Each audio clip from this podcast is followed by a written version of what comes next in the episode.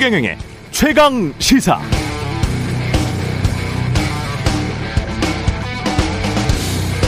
네, 선거 공영제라는 건 선거 비용의 일부 또는 전부를 국가가 부담해서 선거 공정하게 하고 돈 없는 유능한 후보도 당선될 수 있게 하려는 제도입니다. 이번 대통령 선거에 출마하는 후보자는 일 인당 오백십삼억 구백만 원까지 선거 비용을 사용할 수 있는데 오백십삼억 구백만 원까지 유효 투표 총수의 십오 퍼센트 이상 득표한 후보자는 선거 비용 전액을 보전받게 됩니다. 오백십삼억 쓰면 오백십삼억 그대로 돌려받는다는 이야기입니다. 그러니까 지금 상황을 한마디로 요약하면 선거 비용도 우리 세금으로 내서 우리가 시간 내서 투표하려고 하니까 당신들의 유능함 또는 무능함을 검증해보자. 토론 많이 하라고 유권자들은 요구하고 있고요. 그러니까 응 됐고 그건 우리 후보들끼리 알아서 할 테니까 유권자 당신들은 우리가 선전하는 것, 홍보물, 적당히 마사지된 기사, 짤방, 단순한 문구, 말꼬리 잡는 논쟁, 선언적인 공약 이런 것만 보고 적당히 찍어.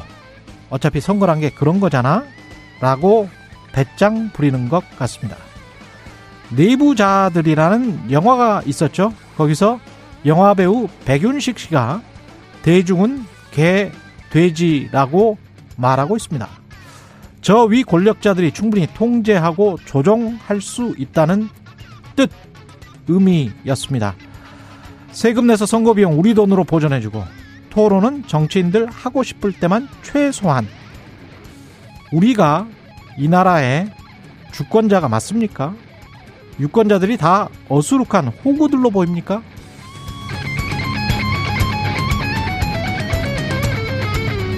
네, 안녕하십니까. 이월 이일 세상에 이익이 되는 방송 최경영의 최강시사 출발합니다. 저는 케이비에스 최경영 기자고요.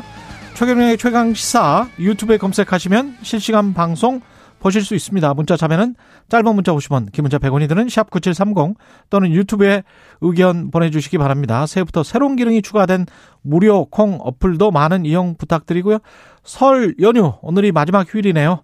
이번 설 연휴 어떻게 보내고 계십니까? 오늘 이 부에서는 현근택 더불어민주당 이재명 대선 후보의 선대위 대변인, 그리고 김병민 국민의힘 윤석열 대선 후보의 선대본 대변인과 이번 설 연휴 밥상머리 민심, 그리고 예, 두 후보들의 논쟁, 정치적인 논쟁 들어보겠습니다.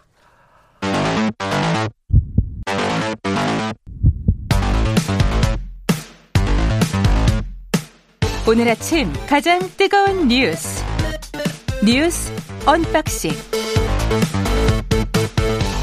네, 뉴스 언박싱 시작합니다. 민동기 기자, 김민하 시사평론가 나와있습니다. 안녕하십니까? 안녕하십니까? 안녕하세요. 예, 코로나십구의 신규 확진자 숫자가 이만 명에 육박을 하고 있습니다. 어제 오후 아홉 시까지 전국 열일곱 개 시도에서 신규 확진자 수가 만 오천팔백삼십오 명으로 집계가 됐거든요.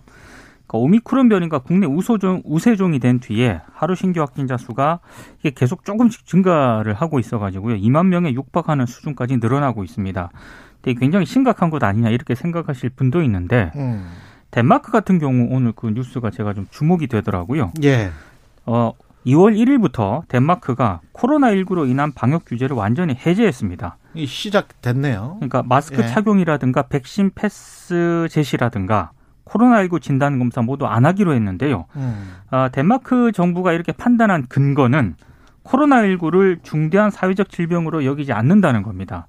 아, 인구가 오백팔십만 명 정도 된다라고 하거든요. 예. 근데 최근 많게는 하루 신규 확진자가 오만 명을 넘어섰는데 예.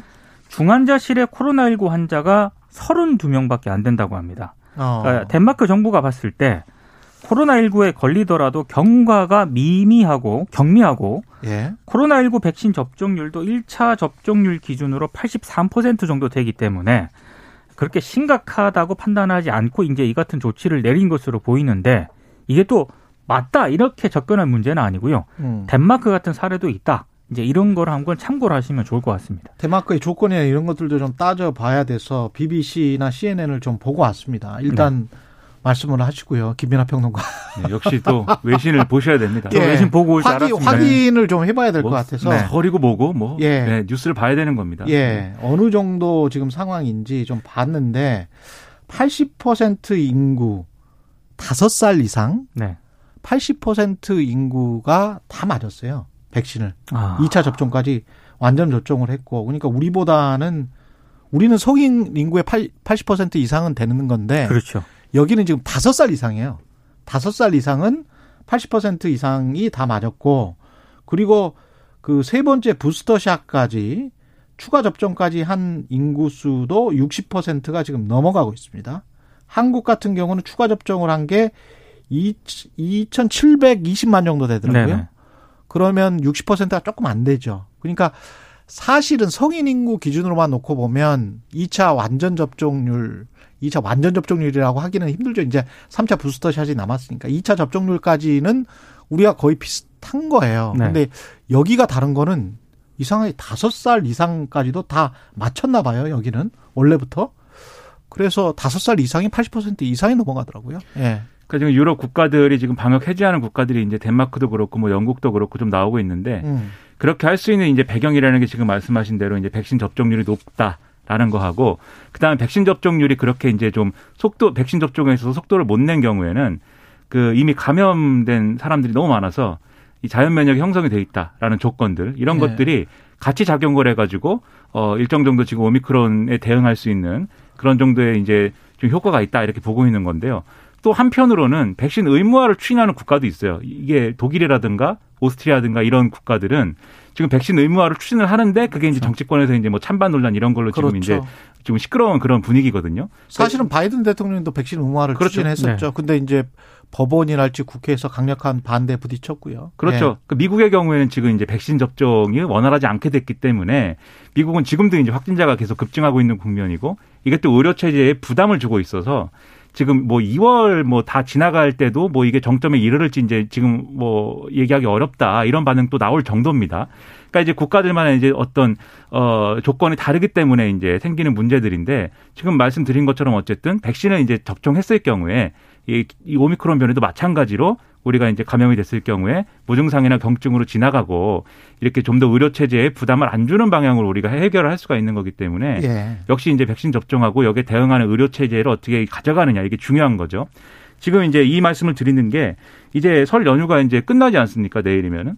예. 그럼 이제 어 이 검사 숫자가 이제 다시 늘어날 건데 그렇죠. 그러면 이제 확진자가 굉장히 폭증할 가능성이 있다 이렇게 보고 있어요. 지금 양성률이 어, 일주일 만에 지금 한 구 점 삼 퍼센트까지 이제 올라갔다. 피씨아르 검사 했을 때. 음. 양성률이 구 점 삼 퍼센트라고 그러면은 지금, 어, 검사를 더 해야 되는 거거든요. 이 수치를 음. 보면은. 그럼 당연히 이제 더 많이 나올 수밖에 없는 거고 확진자는 이월 중순에 한 삼만 명대가 넘어갈 수 있다. 이렇게 얘기를 하고 있는데 이 숫자에 이제 놀랄 필요는 없다는 겁니다. 이 숫자, 확진자 숫자가 늘어나는 거는 놀랄 필요가 없고 의료 체계에 부담을 주지 않는 선에서 우리가 어느 정도 이제 그 확산을 통제하느냐 이 관건이고 지금 아직까지는 오미크론 변이에 따른 뭐 이 의료체계 부담이나 이런 것들은 강하게 지금 나온 거는 아니에요. 지금 상황은. 어. 근데 아무래도 조금 더 이제 상황을 지켜봐야 되겠고 중증 환자나 이런 이제 병상의 문제는 지금은 없는 상황이지만 앞으로가 또 중요하겠죠. 그리고 일선 의료기관에서도 이제는 이 진단이나 치료 그다음에 이제 이런 것들을 맡아야 되는 그런 상황이 오기 때문에 이런 준비가 어 지금 이제 제대로 되고 있냐 이런 것들을 계속 점검해 가야 될 것 같습니다.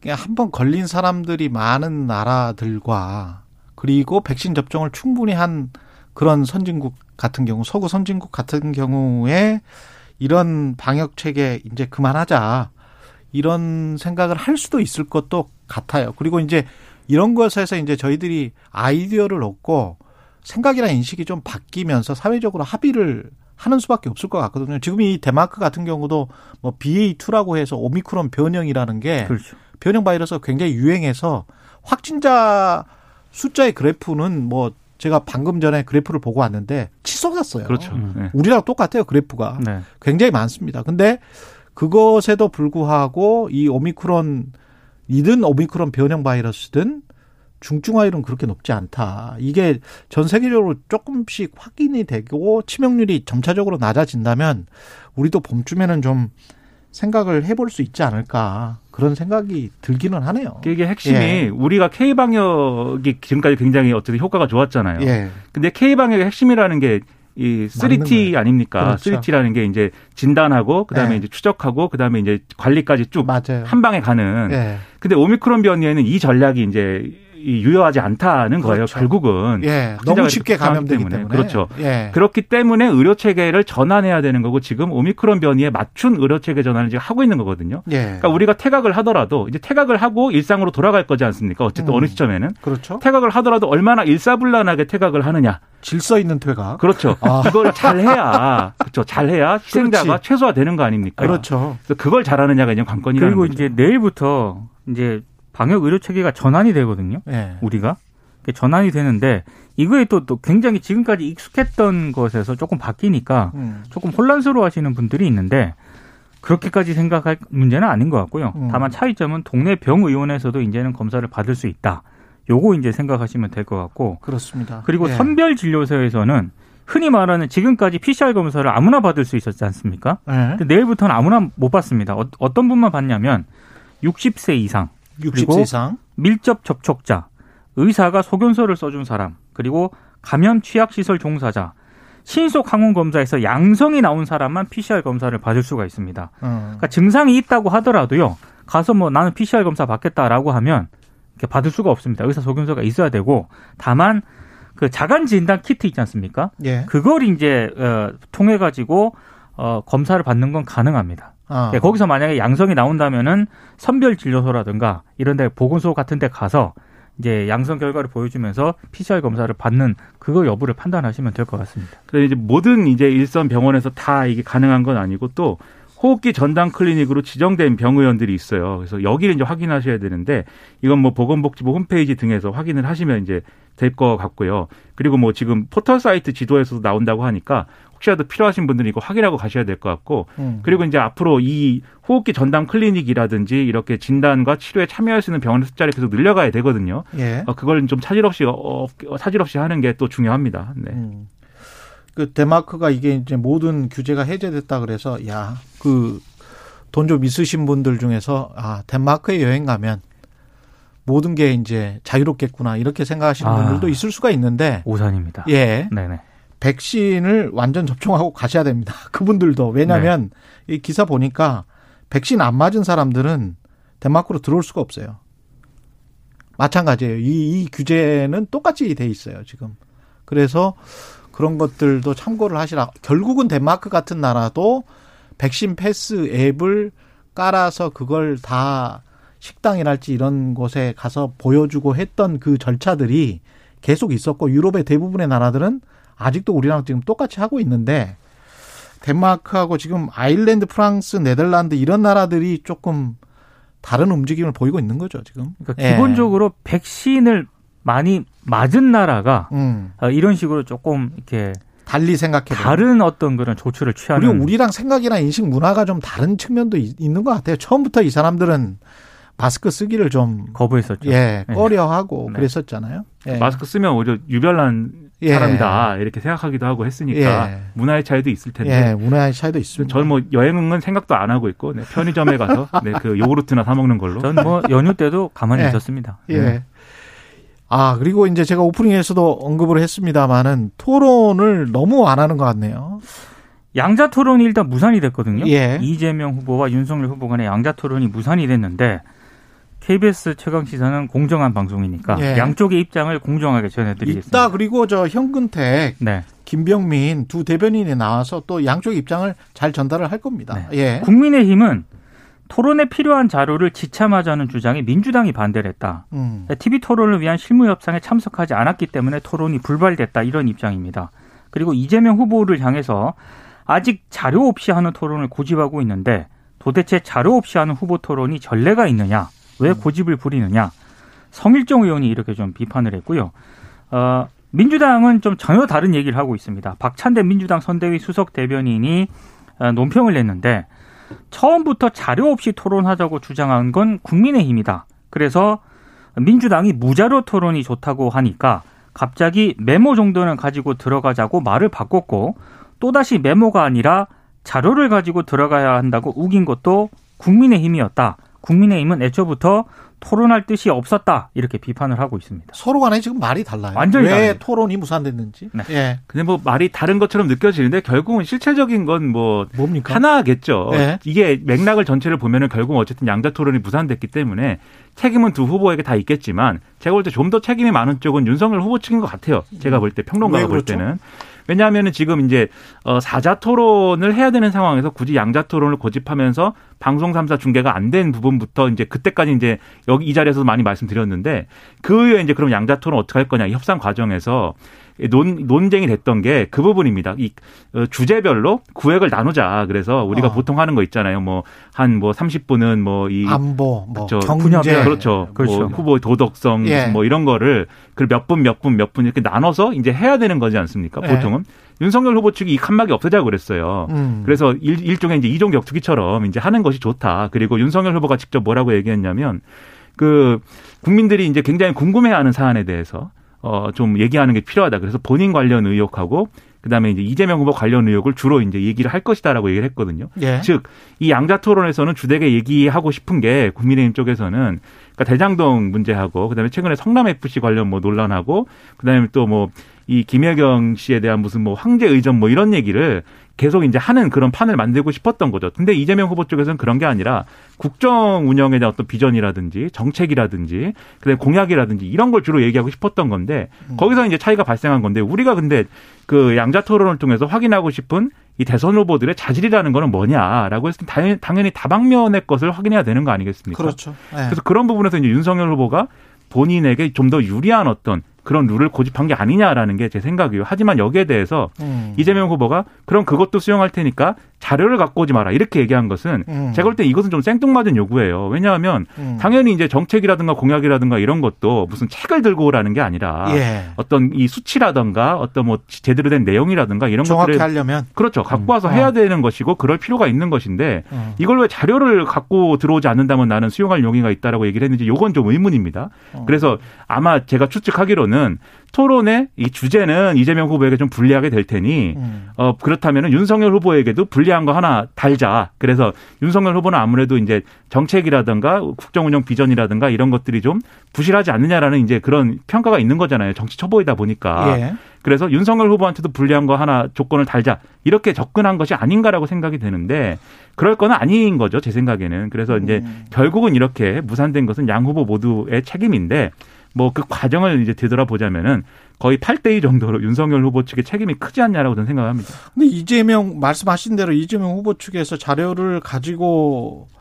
그러니까 그쪽에서 먼저 자료를 가지고 어 그쪽이라는 건 국민의힘이죠. 국민의힘에서 자료를 자료가 필요하다라고 했다가 아니 그 뭐 자유 토론을 하자고 했다가 다시 뭐 자료가 뭐 필요하지 않다고 했다가 자 뭐 이게 왔다 갔다 하는 그런 것들 그것들을 그냥 다 받아줘 버렸어도 아무런 상관이 없을 것 같은 게 지금 주말 사이에 연휴 사이에 나왔던 것들에서 대장동 의혹 관련해서도 뭐 정영학 녹취록 관련해서도 다른 이야기가 지금 나오고 있지 않습니까? 그렇죠. 그래서 전혀 다른 관점으로도 볼 수 있는 게 그 대장동 개발 의혹일 것 같은데 이재명 후보가 스스로 꺼리낄 게 없다면 그냥 자료를 가지고 스스로 또 이야기를 해야 될 것 같고 국민들이 그 잘 모르는 부분들도 다 짚어줘야 될 것 같거든요. 저는 이 땅의 개발 시행이나 시공 과정에서 그러면 민간이 어느 정도를 가져가고 이게 원래 이재명 후보의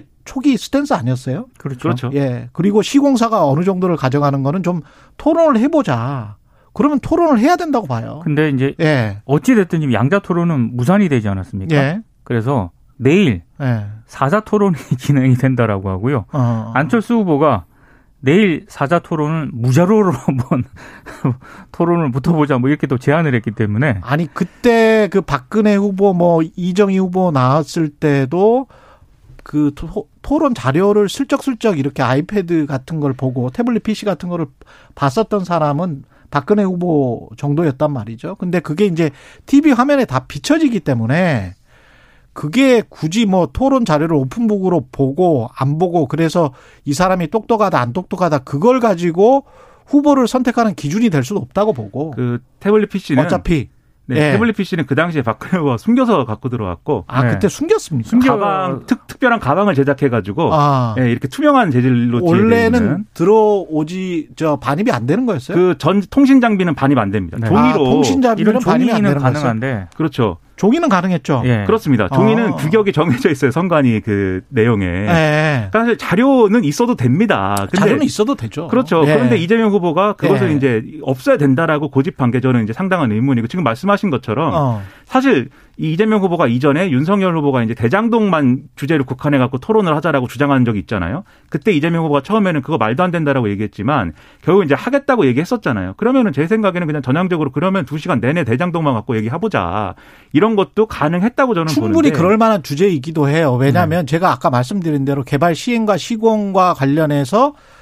이게 국민들이 생각하는 것만큼 그렇게 간단한 문제가 아니고, 대장동뿐만이 아니고 여러 군데에서 지금 민간들이 어느 정도 먹고 있는지, 그리고 재건축과 재개발 할 때 우리가 사실상 특혜를 주는 거지 않습니까? 용적률이나 그럴 때.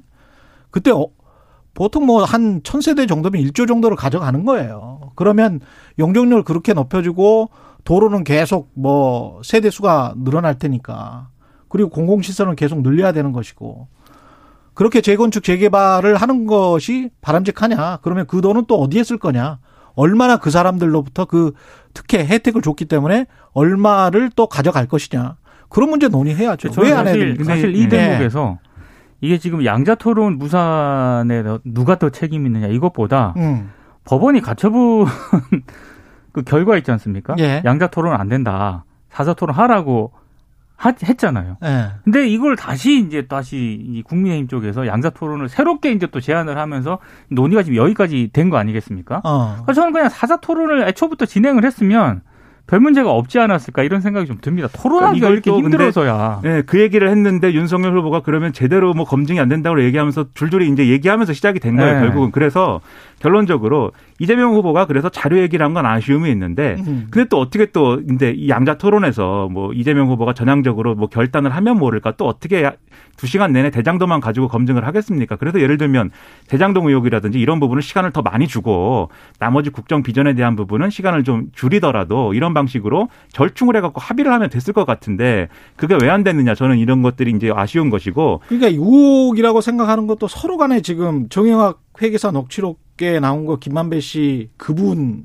처음에 나왔었다가 네. 지금 같은 경우는 뭐 내가 가지고 있는 카드면 윤석열은 죽는다 이런 이야기가 나왔었잖아요. 나왔었죠. 그러면 이 이게 지금 누구가 어떤 의혹이 있는지를 모르는 거예요. 오십억 클럽도 마찬가지고. 그러면 그렇죠. 그런 것들을 지금 법적으로 그게 검찰이 충분히 수사를 못해서 잘 모르겠다고 하면 두 사람이 충분히 토론을 해가지고 언쟁을 하든 논쟁을 하든 간에 솔직히 대장동 속, 속 시원하게 저는 좀 밝혀졌으면 좋겠어요. 대장동 의혹이 반드시 네. 이재명 후보한테 불리할 것이다라는 것도 저는 예단할 수 없는 문제라고 생각을 합니다. 그러니까요. 오십억 클럽에다가 네. 각종 법조인들이 많이 지금 관여된 것으로 의혹이 제기가 되는 그러니까 상황이기 때문에 서로 간에 막 논쟁을 하고 언쟁을 하면 국민들이 판단을 할 거니까 본인들이 먼저 먼저 이렇게 생각을 하면서 아 이거는 불리하고 이거는 유리하고 뭐 이래서 자료를 가지고 오고 자료를 뭐 안 가지고 오고 뭐 이럴 이유가 있나요 이게? 저는 그 토론은 굉장히 예. 보고 있게 답답할 것 같아요. 서로 우길 거 아닙니까? 결국은 자기 하고 싶은 얘기 할 건데. 아 이제까지는 안 우겼나? 그래서 사자 토론을 해야 그래서 됩니다. 예. 다른 주제까지 하는 게 좀 필요하다고 생각하는데 어쨌든 예. 어쨌든 결론이 이렇게 됐고, 근데 이렇게 된 거에 대해서 어 예를 들면 윤석열 후보가 지금 예를 들면 양자 토론을 하는 거에 대해서 예를 들면 티비에서 중계를 할 수가 없다, 종편이라든가 이런 데에서도 중, 중계할 수 없다라고 선관위가 판단하지 않았습니까? 이 선관위가 판 유권해석 한 거에 대해서도 그게 친여 선관위여가지고 양자토론을 방송 중계를 못하게 한 것이다 이렇게 반응을 하고, 그리고 또 양자토론 이거 자신 없는 거 허세를 부릴 거면 왜 제안했냐 뭐 이렇게 반응하고, 저는 윤석열 후보가 그럴 문제는 또 아니라고 생각하는 거죠. 예. 상당히 희한한 일입니다 이것도 참. 음. 그냥 토론을 하세요. 토론 형식이나 토론 뭐, 뭐 어디에서 해야 된다 뭐 이런, 이런 거를 다 물리치고 제발 그냥 뭐 그렇게 뭐 누가 공정하지 않은 것 같다, 방송사들이 뭐 뭘 하는 것 같다 뭐 이렇게 생각하면 에이아이 같은 걸 놓고 하시든죠. 아니 그 케이비에스 최경 기자를 데려오서 하면 돼요. 제가 케이비에스 예. 심야 토론도 매주 보고. 근데 에이아이도 텍스트는 인간이 쓰는데. 그럼 뭔가 그, 주입을 해야 될 거 아니에요, 질문을? 우리는 예. 토론 프로그램을 방송사마다 일주일에 한 번씩 하고 있거든요. 예. 어, 근데 이 토론을 후보들, 대선 후보들 간의 토론 성사가 이렇게 어려워서야. 아니, 그리고 보통 민주당 후보나 공화당 후보가 되면 미국 같은 대통령제, 우리 똑같은 대통령제 아닙니까? 그러면 처음 타운홀 미팅부터 해가지고 제 생각에는 백 백여 차례 정도 대중들한테 노출, 노출이 되는 것 같은데 예. 그러면서 그 사람들의 내공과 그 사람들의 생각이 충분히 보여지는 거거든요. 충분히 보여지는 거예요. 그 사람들의 생각이. 그래야 나중에 속았네 안 속았네 원래 뜻이 그런 거였네 실언이었네 망언이었네 아니었네 원래 의도였네 이런 이런 불필요한 그 논쟁이 없어지는 거죠. 집권을 한 이후에도. 충분히 본인 생각을 또, 드러내야죠. 또 미국 언론들은 그 대선 후보들의 발언을 또 실시간으로 팩트 체크도 하지 팩트 않습니까? 체크도 하고 네. 그, 예. 그런 것들이 꼭 대통령제 아니더라도 내각제인 영국도 그냥 의회 일상 활동의 토론이잖아요. 예. 그냥 그 이 야당 당수와 총리가 바로 그 면전에서 일어나가지고 바로 이제 토론을 자료를 갖고 하지 않습니까? 격하게 하더라고요. 그렇죠. 네. 그리고 그걸 또 공영방송 비비씨가 팩트체크 또 나름대로 그렇죠. 합니다. 또 그런 시스템도 있는데. 이번 같은 경우에 윤석열 후보한테 가장 제가 아쉬웠던 점은 이십칠일에 지상파 삼사에서 제안을 했을 때. 그러니까. 그렇죠. 네. 그때 안 받았잖아요. 네. 그때 안 받고 이제 이게 시간이 질질 끌면서 이렇게까지 갔는데 언론인의 입장에서 이건 굉장히 좀 안타까운 게 이런 식으로 하면 그 정치인들 마음대로 이제 앞으로 하는 거예요. 그렇죠. 언론의 기능은 없어지는 겁니다. 음. 이렇게 되면 지상파 삼사가 이십칠날에 하자라고 했으면 그냥 하는 게 맞는 거였어요. 그게 그것부터 잘못됐다고 저는 봐요. 왜냐하면 언론과 정치의 관계에서 계속 언론을 더 예속적으로 만들어버리는 특히 대선 기간에 마저 이러면 대선 기간에는 그래도 언론 눈치를 보지 않습니까? 그렇죠. 집권한 다음에는 어떻게 될지는 모르겠습니다만은 이런 식의 대통령제를 가져가려고 한다면 그거는 아니라고 봅니다. 예. 그러니까 이 토론을 둘러싼 협상과 예. 잡음이 아마 유권자들이 볼 때는 아, 저게 예를 들면 윤석열 정권, 예를 들면 이재명 정권에서 저런 일이 일어나겠구나. 국정 운영에 있어서도. 음. 그렇죠. 그렇게 평가를 할 겁니다. 예. 음악 한 곡 듣고 갈까요? 아니면 그냥 갈까요? 아, 그냥 가요? 예. 예. 음악 틀 시간이 없어요, 예, 우리는. 음악 틀 시간이 없을 것 같아요. 아, 저도 지금 시계를 보고 깜짝 놀랐습니다. 예, 네. 삼십육분이네, 삼십칠분이네. 윤석열 후보는 사드 추가 배치를 하겠다는 거죠? 지금 두 번째 말하는 겁니까? 이게 지금 윤석열 예. 후보가요. 지난 일월 삼십일에 페이스북에 예. 사드 추가 배치 이렇게 여섯 글자 공약을 올렸거든요. 음. 그러자 이거 안보 포퓰리즘이다. 이제 민주당이 좀 비판을 했습니다. 근데 어제 윤석열 후보가 사드를 포함한 중층적 미사일 방어망을 구축을 해서 수도권과 경기 북부 지역까지 북한의 핵미사일 위협으로부터 우리 국민의 안전을 확실히 지키겠다. 다시 이제 사드 얘기를 언급을 했습니다. 그러니까 최근 북한이 이른바 그 도발을 계속 하고 있지 않습니까? 그래서 보수 지지층을 좀 결집하는 그런 의도가 있는 것 아니냐 이런 좀 해석이 나오고 있는데 윤석열 후보가 뭐 그렇다고 무작정 뭐 사드만 배치하게 추가 배치하겠다는 그런 얘기를 한 건 아니고요. 아, 다만 북한 비핵화 진전에 발맞춰서 이를테면 뭐 불가역적인 비핵화 추진으로 국제사회 핵사찰 등을 수용을 한다면 북한의 사회 간접 자본 건설이라든가 경제 발전을 위한 협의를 즉각 시작하겠다. 이런 얘기를 했는데 어. 민주당과 이재명 후보는 굉장히 무책임하다라고 좀 비판을 했습니다. 아, 특히 이제 사드라고 하는 게 에, 브룩스 전 주한미군 사령관 발언이 사령관 같은 경우에는 지난 이천이십이년 언론 인터뷰에서 한국은 사드 추가 배치가 필요 없다 이런 인터뷰를 한 적이 있거든요. 그래서 이재명 후보나 민주당 쪽에서는 이 인터뷰 기사 등을 이제 인용을 하면서 어, 좀 윤석열 후보가 좀 무책임하게 좀 어, 비판, 저기, 이 선동을 하고 있다. 이런 취지로 좀 비판을 하고 있고요. 어, 또 이렇게 비판을 하니까 윤석열 후보가 사드는 공격용 무기, 무기가 아니다. 일종의 방어용 무기를 구축하는 거를 전쟁 광이라고 표현하는 것은 좀 안보를 포기하는 것이다. 라고 좀 비판을 했는데 어제 민주당 쪽에서 내놓은 자료를 보면은요. 어, 이 사드 같은 경우에는 사십 킬로미터 이상에서만 요격이 가능하지 않습니까? 근데 지금 수도권 방어에서는 한계가 뚜렷하다 이런 주장을 하고 있습니다. 최근에 북한이 시험 발사한 케이엔 이십삼 같은 경우만 하더라도 이십 킬로미터 이하 고도로 지금 날아오고 날아오거든요. 네. 그러니까 사드로 못 막는다라고 하는 게 민주당의 반박입니다. 그러니까 이 사드는 이제 도입할 때 그 논쟁 많이 했는데 북한의 남한을 겨냥한 이제 북한의 미사일을 막을 수 있는 거냐 이걸 가지고 이제 기술적인 논쟁을 많이 했어요. 그랬죠. 이 고고도 방어를 하는 그렇죠. 수단이기 때문에. 음. 근데 어쨌든 뭐 중층 방어가 필요하다고 하면은 뭐 사드를 활용해 가지고 뭐 북한의 미사일 예를 들면 고각 발사를 해 가지고 뭐 핵폭탄을 뭐 이 서울에다 떨어뜨린다 뭐 이런 시나리오를 짰을 때 뭐 그걸로 할 수 있는 거냐 이런 건 뭐 기술적으로 논쟁을 하면 되는데.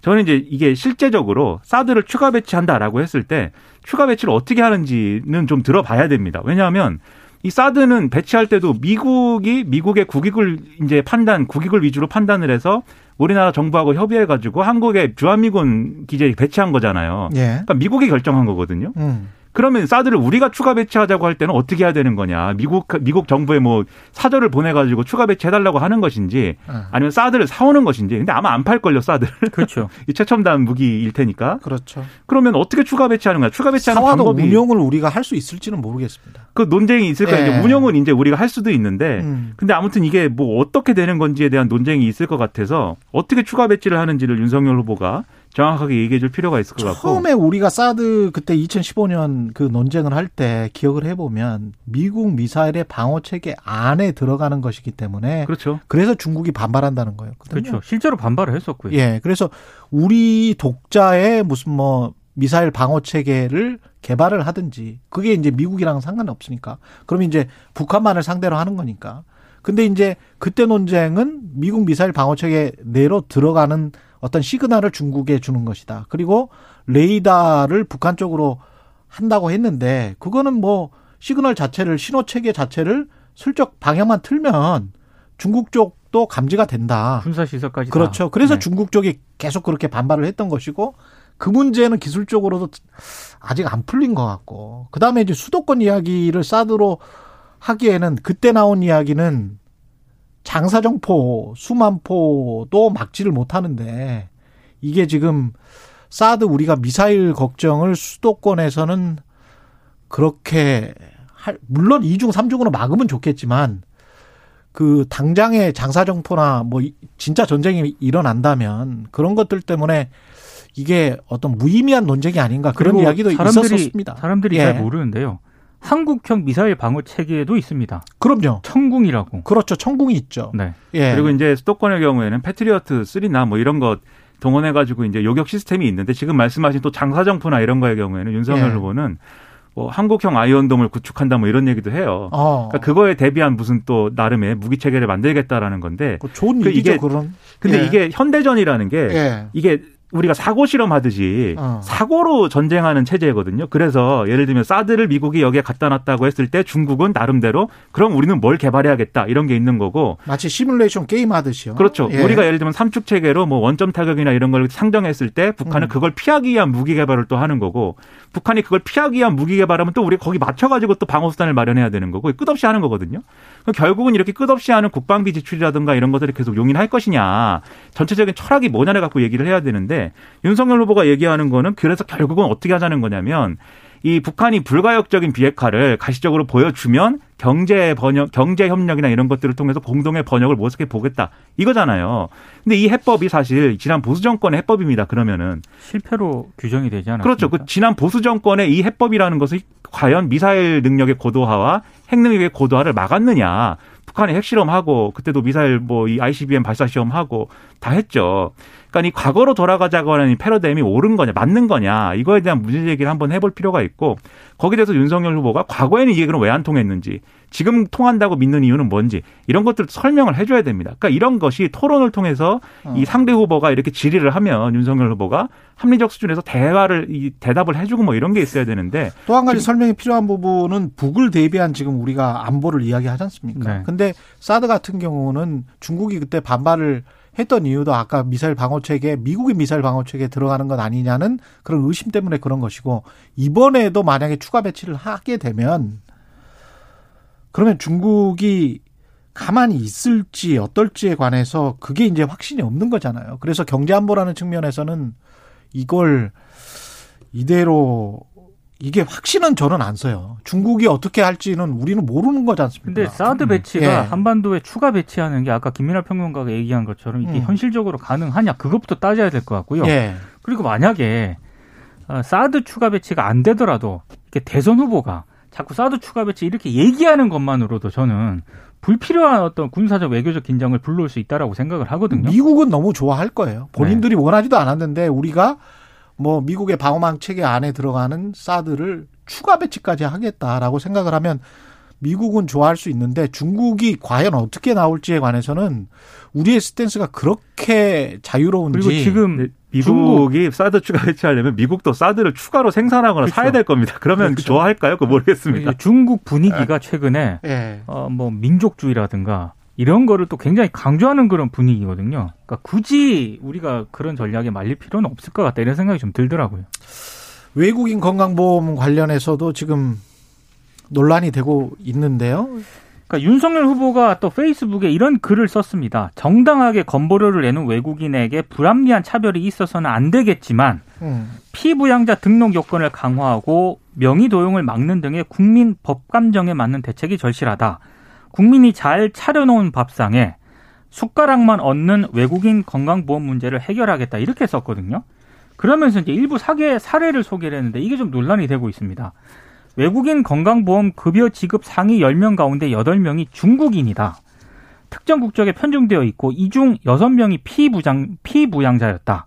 가장 많은 혜택을 누린 중국인은 피부양자 자격으로 약 삼십삼억의 건보 급여를 받았지만 십 퍼센트만 본인이 부담했다라고 주장을 했습니다. 근데 이 같은 주장에 대해서 이재명 후보가 이건 외국인 혐오 조장이고 극우 포퓰리즘이라고 비판을 했고요. 민주당 같은 경우에는 이건 사실과 좀 다르다라고 반박을 했습니다. 실제로 외국인 건강보험 재정 수지는요.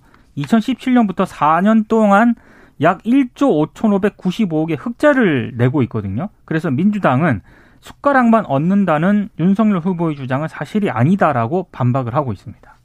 그러니까 외국인 노동자들이 이 지금 건강보험에서 재정 외국인 노동자에 대한 이제 건강보험 재정 수지가 흑자라는 거는 뒤집어 얘기하면은 외국인 노동자들이 충분한 혜택을 못 보고 있다는 거잖아요, 결국은. 예. 그러니까는 이게 윤석열 후보가 예로든 이런 극단적인 사례가 있을 수 있는데, 그리고 그런 것들이 뭐 생각보다 많이 있을 수 있는데, 음. 예를 들면 뭐 이 뭐 숟가락을 얻는다고 표현했지만, 예. 근데 그것에 비하자면은 훨씬 더 많은 외국인 노동자들이 제대로 된 이 어떤 자기 권리를 이 좀 보장받지 못하는 상황도 동시에 있는 거죠. 그럼 제 생각에 이런 주장을 윤석열 후보가 합리적으로 하려면 지금 외국인 노동자들에 대해서 이 건강보험 적용이 제대로 이제 뭐 이루어지고 있는 거냐, 즉 이제 실제로 외국인 노동자가 국내에서 이 예를 들면 노동을 하면서 어떤 이제 질환을 겪거나 다쳤거나 이런 상황에서 건강보험에 적용을 받을 수 있는 치료를 제대로 받고 있는 거냐, 이것을 같이 얘기해 줘야 되는 것 같거든요, 최소한. 그렇죠. 근데 그렇지 않고 지금 이제 중국인들이 우리 건강보험 재정을 펑크를 내고 있다 이런 식의 접근을 지금 하는 거지 않습니까?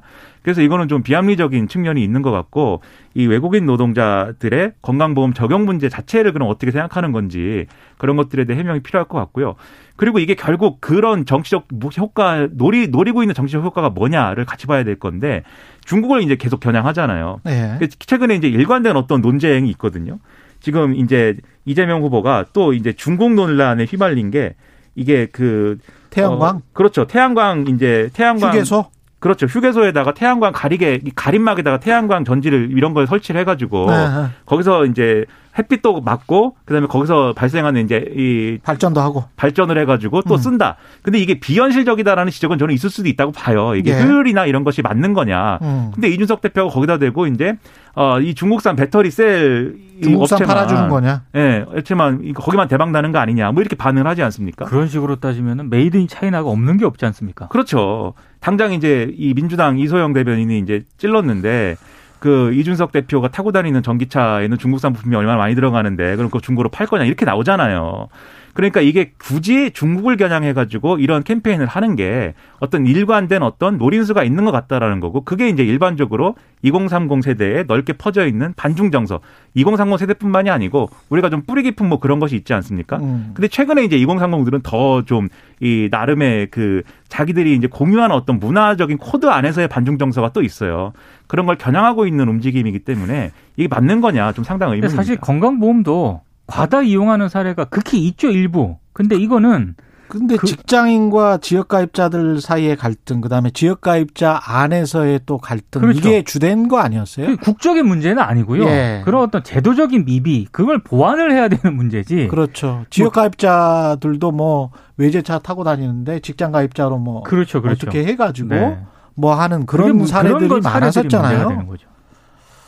그런 것도 그렇고, 그 다음에 이제 중국이, 중국과의 수출입이나 뭐 이런 거는 너무나 잘 알고 계시기 때문에 중화권 전체로 따지면 우리가 삼십 퍼센트가 넘는데, 이런 논의를 할 때 선거 캠페인의 논의를 다른 나라들도 다 보고 있지 않습니까? 미국이나 중국도 다 보고 있는데, 저는 이제 국익이라는 차원에서 계속 좀 부탁드리는 거는, 집권을 하고 나서도 똑같은 말을 할 수 있는가를 조금 생각해 보시고 말씀해 주셨으면 좋겠어요. 집권하고 나서 똑같은 말을 내가 할 수 있다. 한국의 건강보험은 중국인들 때문에 이렇게 황폐화됐다라는 말을 대통령이 되고 난 다음에 하면 이건 외교 문제가 됩니다. 어, 심각한 문제. 심각합니다. 이건 정말 심각해요. 그리고 뭐 태양광을 어, 이 설치를 하겠는데 그게 중국한테만 도움이 되는 거다. 지금 우리가 중국 전체 홍콩이랄지 중국 중화권 전체 무역 흑자가 최대로 많이 나는 쪽이 그쪽이에요. 그럼 우리가 지금 수출입해가지고 최대로 많이 나는 쪽 중국과 미국을, 아니 왜 이런 이야기를 계속 그 선거 캠페인 때 하면 그냥 끝난다라고 생각을 하는 건지, 이거는 아닌 아닌 것 같거든요. 이번 선거는 집권, 네. 집권 후에도 똑같이 이 말을 할 수 있다면 그거는 철학인데, 집권 후에는 이 말 절대 못해요. 이런 말은 절대 음. 못해요. 이번 선거는 마치 예. 그런 게 당연한 듯이 치러지고 있는 것 같아요. 그냥 예. 이렇게 뭐 여야 후보 다 공히 예. 그냥 막 이렇게 어 사람들이 원하는 어떤 말, 원하는 어떤 정책, 원하는 공약을 하면 음. 그것이 표로 이제 연결이 될 것이고, 음. 그러나 과연 집권 후에도 그런 이제 공약이나 이런 거 다 지킬 수 있는 거냐 늘 제기되는 의문이지만, 이번에 특히 이제 더 크게 제기되고 심지어는 안 지킬 게 뻔하다라는 게 되게 당연한 것처럼 얘기되는 것 같습니다. 이재명 후보의 부인 김혜경 씨의 황제 의전은 논란되고 있습니다. 이게 지금 국민의힘 쪽에서 의혹을 제기하는 건데요. 예. 어, 김혜경 씨가 경기도 공무원에게 사적인 지시를 내린 것 아니냐 이런 의혹입니다. 이건 관련 내용은 채널에이가 보도를 했는데, 보도 내용이 이렇습니다. 도청 비서실 소속 칠 급 공무원 A씨가 있는데 지난해 사월 오 급 공무원 배모 씨의 지시로 이 김혜경 씨의 병원 방문 문진표를 세 차례나 대신 작성해서 출입 허가증을 받았다 이런 내용이고요. 어. 그리고 처방받은 약을 대신 받아 전달을 하고 김혜경 씨 아들의 퇴원 처리도 도맡은 것으로 전해졌다 이런 내용입니다. 이 채널A 보도에 대해서 오 급 공무원인 배 씨가 허위 사실이라고 강하게 부인을 했는데, 근데 그러면서도 채널A 보도에 따르면 이 배 씨가 공무원 A 씨에게 잘못했다며 사과하고 싶다는 문자 메시지를 보낸 것으로 알려졌다 이런 내용의 보도인데요. 어. 관련해서 국민의힘이 이재명 후보 부부의 입장 표명을 촉구를 계속하고 있는 그런 상황인데, 예. 여기서 좀 들여다봐야 될 거는요. 이게 지금 배모 씨 있지 않습니까? 오 급 공무원. 예. 이 배모 씨가 혼자서 과잉 충성을 한 것이냐, 아니면 진짜로 뭐 이 김혜경 씨가 뭐 이런 부분에 대해서 지시를 내린 것이냐, 이 부분은 명확하지가 않습니다. 그래서 그런 부분에 대해서 좀 명확하게 음. 어, 팩트 체크를 조금 확인을 할 필요가 있다 이런 생각이 좀 듭니다. 이 부분은 이제 지금 국민의힘 주장대로 민주당이 그냥 가짜뉴스다라고 하고, 왜냐하면 예. 관계된 분이 그게 사실이 아니다라고 본인이 이제 밝혔는데 그 배경도 이제 여러모로 의문이 있는 거예요. 지금 언론에 제보한 사람은 그렇지 않다고 얘기하는데. 그렇죠. 그래서 이 부분은 말씀대로 확인할 필요가 있는 것 같고, 그런데 이제 유권자들은 의심할 거예요 아마. 왜냐하면 그럼. 이게 예. 지자체에서 지금까지 우리가 여러 가지 사례를 볼 때 특히 광역지자체장들이 상당한 권력을 가지고 왕처럼 산 거 아니냐 이런 의심들이 있단 말이에요. 음. 그런 의심이 있으면 당연히 후보가 여기에 대해서 이, 이 앞뒤의 사실관계를 밝혀주고, 그게 잘못된 점에 있어서는 어떤 방식으로든지 인정하고 사과하고 뭐 이런 것들도 필요한데, 이런 것에 대해서 너무 이제 대응을 안 하는 것 같습니다. 이따 뭐 현근택 대변인하고 이야기도 한번 물어보겠습니다. 김병민 네. 대변인도 나오니까요. 예. 뉴스 언박싱 여기까지 하겠습니다. 예, 민동기 기자, 김민하 평론가였고요. 김민하 평론가의 추천곡, 원래 민동기 기자의 추천곡도 있었는데 너무 길어져가지고 너무 이 하나만 예. 저의 추천을 항상 좀 무시했기 때문에 예. 이번엔 받아줘야 됩니다. 저는 잔잔한 그렇습니까? 곡을 추천했고 예. 김민하 평론가는 굉장히 신나는 곡을 추천했어요. 아, 예, 콜드플레이가 부른 어드벤처 오브 라이프타임 들으면서 일 부 마무리하겠습니다.